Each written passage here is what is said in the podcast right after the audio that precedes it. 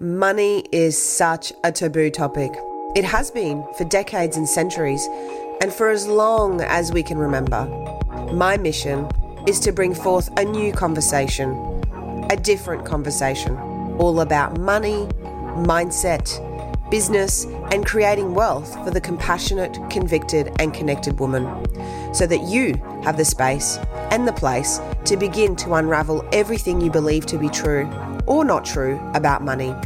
Welcome to Keep the Change podcast, changing the world one spare coin at a time with Coraline Defro.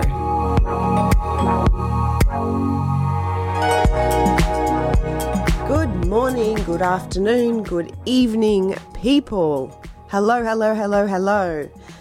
Goodness gracious me, oh my lord. I am so, so stoked to be here. I have such a juicy topic for you guys today. And it's something that I I read about for so many years, but I truly did not understand it until recently. And I would say, probably in the last two years, has this really landed for me? And have I really, really, really come to just relax into the knowing that it is a thing. Now, I will start this podcast by letting you all know that when I was a little girl, I was like, I am not, not, not, not working until I am 67 years old. When I'm old and grey, remember when you're 10, you think 60, 70 is super, super duper old. And I was like, I'm not going to be able to explore the world when I'm old and grey and can't move because my hips are sore. So I had a goal that I would be a millionaire, multi-millionaire by the time I was 30 and that I would retire and that I would do nothing because who the fuck wants to work till they're 60 or 70? And I made so much money in my 20s that I was like, this is fucking easy. What is everyone talking about? Why are they flogging themselves? Literally flogging themselves at this time in my early 20s, late teens. I was in corporate, and so I saw like Groundhog Day and how people were there and they hated it and they bitched and moaned every single day. And I was like, I just can't do this. It's just not how I want to live my life. How the hell are people doing that? Have you ever thought that before? Like, was it just me or I know most 18 year olds probably don't think that because they're out taking drugs and partying, and I was still doing that, but I genuinely was like, I'm, I'm not doing that. It's just, it's just ludicrous. And so I went on this path and I, you know, build my property portfolio because I thought that was the way it was going to get me there. And I was doing all the things so I could get there as quickly as I could. And I was fighting essentially with myself to get better and faster, but also with everyone else. I had, oh, I was in full comparison mode and I wanted to be the best at it and I wanted to be the fastest. But within that, obviously, I didn't allow myself to grow. I had huge imposter syndrome and and so I lost all my money when I was young. I was 26, 27, and then again at 32. And now I'm 34 and I'm rebuilding. And I'm really excited to be rebuilding because I'm rebuilding in a way that feels right for me. And as you know, the name of this podcast is The Long Game. And now I realize the penny has dropped and it's the long game. And also, if I've done it once, if I've done it twice, I can do it again and again and again. But the long game what is that all about? What does it really mean?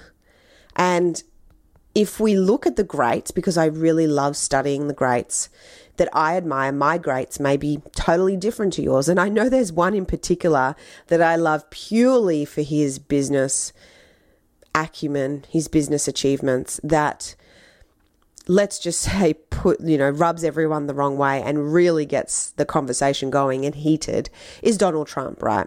But I also love to use Warren Buffett because Warren Buffett is now in his 90s or he's just hit 90 and he is the epitome of the long game in my eyes. He you know was a millionaire by the time he was uh, 32 I think he made his first million you know, don't quote me on these timelines, but something along those lines. And then slowly but surely became a billionaire and, and, now is one of the richest people in the world. But it was about the long game. You know, he, he did the things every day and he didn't change anything. He just was consistent. He loves what he does. He didn't upgrade his lifestyle. Uh, do I agree with every single principle that he has done? Maybe, maybe not. But he is an amazing example of the long game for me. He is there to show us that we don't have to be the fastest. We don't have to be the strongest, but we have to be the most consistent. We have to be the ones that love what we are doing for it to be successful. And the truth is, if you grow quickly, you need just as much time to become sustainable. And I have this like growth curve that I would love to show you, but obviously this is a podcast and I can't do that. And I'm like full European right now using my hands and trying to show you, but I just realized that you're not even in front of me. So that's not really going to work. But what I've come to believe is that even if you are faster than someone else, the time it takes you to stabilize the success that you have accumulated in that short time frame, you will get to the same end result as the person who took a little bit longer than you. Because whilst they have been consistent and they have had to have sustainability, theirs is intertwined daily. And so there's no big surges of energy that need to be spent. Whereas someone who goes faster, and again, no right or wrong, but someone who goes faster needs to exert a fuckload of energy in those couple of years, and then they need to still be present to sustain what they have created. It's like when we go to the gym, you know, everyone always talks about the gym because it's something that we can all relate. If we go to the gym and we work out for like two or three weeks and then we don't do anything for five weeks then we work out for two or three weeks and then we don't do anything. You know it's not it's not consistent. Your body firstly doesn't know what the fuck's going on. You you think that you're a hero because you've gone to the gym seven days a week for the last three weeks and then all of a sudden you don't do anything for five weeks and you feel like shit. So then you better go again for seven days over three weeks. You know where i'm going with this. And so making money building wealth creating your business, getting leads, getting the customers, keeping the customers, it is all the same thing. It's the same thing as going to the gym. You're better off going to the gym three to four times a week, every week, rather than doing the seven days for three weeks, having five weeks off. And doing things half assed, I mean, you know, it never gets anyone anywhere. But if you're showing up consistently, it is definitely something that will get you there in the long go, in the long go, in the long term. and that is why I find it it's so important to do my 10 in 10. And this is a concept that I got from Rachel Hollis, but also from one of my coaches. And every day I write my 10 goals in 10 years. And now I'm also working on 10 goals in 20 years, 10 goals in 30 years, because the, the longer that I can see ahead, then the lighter everything feels. And this is a concept that was shared with me so many times and that I just didn't quite get it. I was doing quarterly goals, I was doing six monthly goals, I was doing yearly goals, and then I felt like shit because I didn't feel that I ever achieved anything. And then the last couple of years, I've been focusing on my long term goals, my 10 years, my 20, my 30. And now things are happening so much quicker because I'm thinking long term. I'm putting less pressure on myself. I feel lighter. I feel more in my body. I am less restrictive in the way that I live, in the way that I eat, in the way that I exercise, in the way that I show up. And so all of that means that I'm not suffocating the things that I wanted so badly that it is inviting everything in. And that has been probably the biggest takeaway. I want to say all the things because I can't describe how much I fucked myself over. I cocked blocked myself so much. I was so desperate for the thing. You know, when you like start to date someone and you want to be with them all the time, or they want to be with you all the time, and they're texting you all the time, and you're like, for fuck's sake, stop texting me. Like, I just met you. I don't like, I don't know if I'm into you, and you texting me all the time is really intense right now, and I'm actually getting turned off. It's exactly the same with your goals. It's exactly the same with your goals. And so, I want you to see where you are suffocating things, where you want things so badly that you are not allowing the magic to come into your life. And this is the same thing in any areas of our life. If you look at the seven areas of life, where are you doing this physically, emotionally, in your business, in your family? I know for me, when I get tired, when I am feeling overwhelmed, that I get like that. And so it's I have to have a really conscious exercise in not overthinking, in not being overbearing with myself and everyone around me, with my staff, with my family, because it turns into suffocating. And, you know, we suffocate plants, they die. We suffocate relationships, they die. We suffocate a fire, it dies, you know, all of these things. So, where can you kind of let go a little bit so that you can play the long game? You don't have that desperate energy oozing out of you. You are no longer the shit magnet that is attracting all of the crap. You know, I was a shit magnet for like five years and I was like, I'm doing all the things. I was meditating every day. I was writing down my gratitude list. I was doing all the things, but my energy did not match the things that I was doing. And so energy goes hand in hand with accumulating wealth. And that's why the majority of the time when I work with my clients one on one or in group sessions, they're like, okay, I'm ready to do the plan. Let's do the planning and let's do the thing to make all the money come in. And I'm like, hang on. We're probably not going to touch on that today or for the next three to four to five sessions because we need to look at your energy. We need to look at your beliefs. We need to look at your mindset. And until those things have been cleaned out. You know, we get the broom and we just clean it out a good a good a good while. I can't even speak today. Until we do that, we can't do the practical, we can't do the physical. And even if I did, it wouldn't work. It would not work. I say this because I know it and I did it for so long and I was like, what the fuck am I doing wrong? I am doing all of the things and I'm still attracting shit in my life and I'm losing all this money. And I truly believed that I became really good at losing money. I was like, I don't know how to make money anymore. I made money for so many years and now all I know how to do is lose money. All I know how to do is lose money. And I was just in this vortex of shit.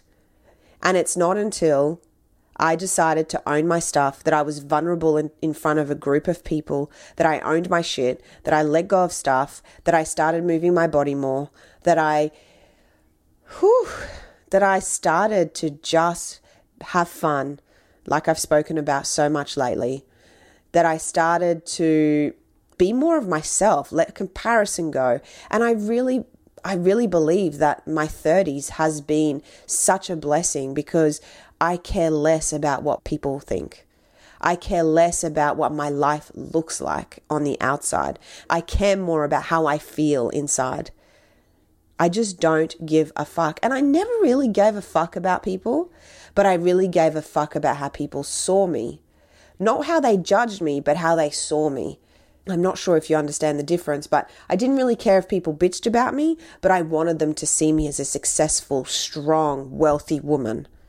I don't know where that came from, but that's how I always wanted to be seen. And so I carried the part, but within it, I didn't feel strong inside. I didn't feel any of the things that I wanted people to see me as inside. And so everything crumbled. Everything crumbled around me because I wanted it now. Now, now, now, now, now. It's got to just happen because if I don't do it now, I am a failure. I will not be the thing and I will fail and fail I fucking did. And now I just I just know that the the more that I focus on the long term, the more that I am in my body, the more that I show up, that I'm my goofy self. I don't give a fuck now if people think I'm not funny or I'm too funny or I'm too too much or I swear too much or I do this too much or I'm too bogan because hey, let's face it, I have a huge Aussie accent. I lived in central Queensland for 4 years. The long game is so important. The long game gives you space. The long game means that you have time. The long game means that you can breathe. The long game means that you can relax. The long game means that you can create when you are inspired rather than creating from fear, from lack, from judgment. The long game is key. And the long game will ultimately get you to where you want to be. I have had things that I've been writing down for six months, 12 months in my 10 year goals, and they have already happened. I have already ticked them off my list because I wasn't attached to them, because I invited the magic in, because I was so neutral about it that I wasn't worried whether it came in or it didn't, but I ultimately knew that it was coming one way or another. I dropped the expectations of how, of when it would look like. And expectations are the biggest killer of life. And so many of us live with expectation hangovers so many of us about relationships, about work, about the money in our bank, about the way we look, about the food we eat, about everything in our life, about how our baby comes, how our baby's born, how our pregnancy is. All of these things happen because we have expectations. And without expectations and coming from a neutral place and a place of trust and playing the long game, things magically happen. And again, if this isn't landing for you right now, that's okay. It didn't land for me for a good six to eight years. And I want you to notice as long as you just keep going and you keep coming back into your body. And I constantly just explored myself. I was with around people who pushed me, who made all the shit come out of my body, who made me cry, who in you know in a released kind of way. I went to ceremonies, I did the things, I you know put myself in situations that would make me be vulnerable even though it was the last thing I wanted to do. And then slowly slowly the darkness from inside my body was lifted and I had space so please, if this is not landing for you, please don't feel like you're a dick. Please don't feel like you don't get it and you're just never going to be there. Because I know what it feels like when you listen to these things and you're like, but I'm doing the thing and I just don't know how to feel light and I just don't know how. I don't know how. And one thing you will hear me say over and over again as a broken record, whether on my podcast, in my emails, on my IGTV, in my stories, is that the moment you are in how, so how do I do this? How can this get better? You are in the wrong mindset. How comes from fear. How does not come from trust. And so it's a constant reminder for me that when I ask the question how, and I do it very, very rarely these days, but in those times when I was in my darkness, I asked how all the time because I was looking for the million dollar answer. I was looking for the secret source rather than looking inward. I was so scared to trust my intuition. I was so scared to look inside myself to seek the answer that I knew all along. And that's why I was in a shitstorm for the last few years because I didn't believe in or I didn't trust my intuition and I led myself astray. My intuition never leads me astray. It allows me to play the long game. It allows me to play the right cards. Even if it, my mental or my ego feels like, that's not the right thing to do. So, the long game is key. The long game gives you space. The long game makes you smile and breathe and take your time and enjoy life. Thank you so much.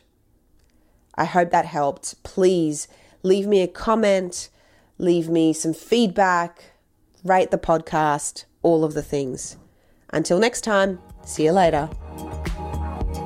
Thank you so very much for listening to this episode and for coming along on the ride that is this podcast.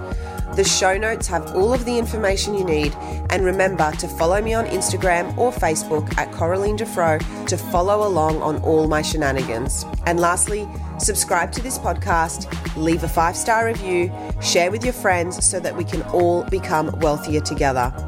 If you are not already subscribed to my mailing list, I suggest you get your tushy over to my website, coralinedefro.com, so I can shower you with gifts like I do with all of my people. I just love, love giving. So until next time, let's change the world one spare coin at a time.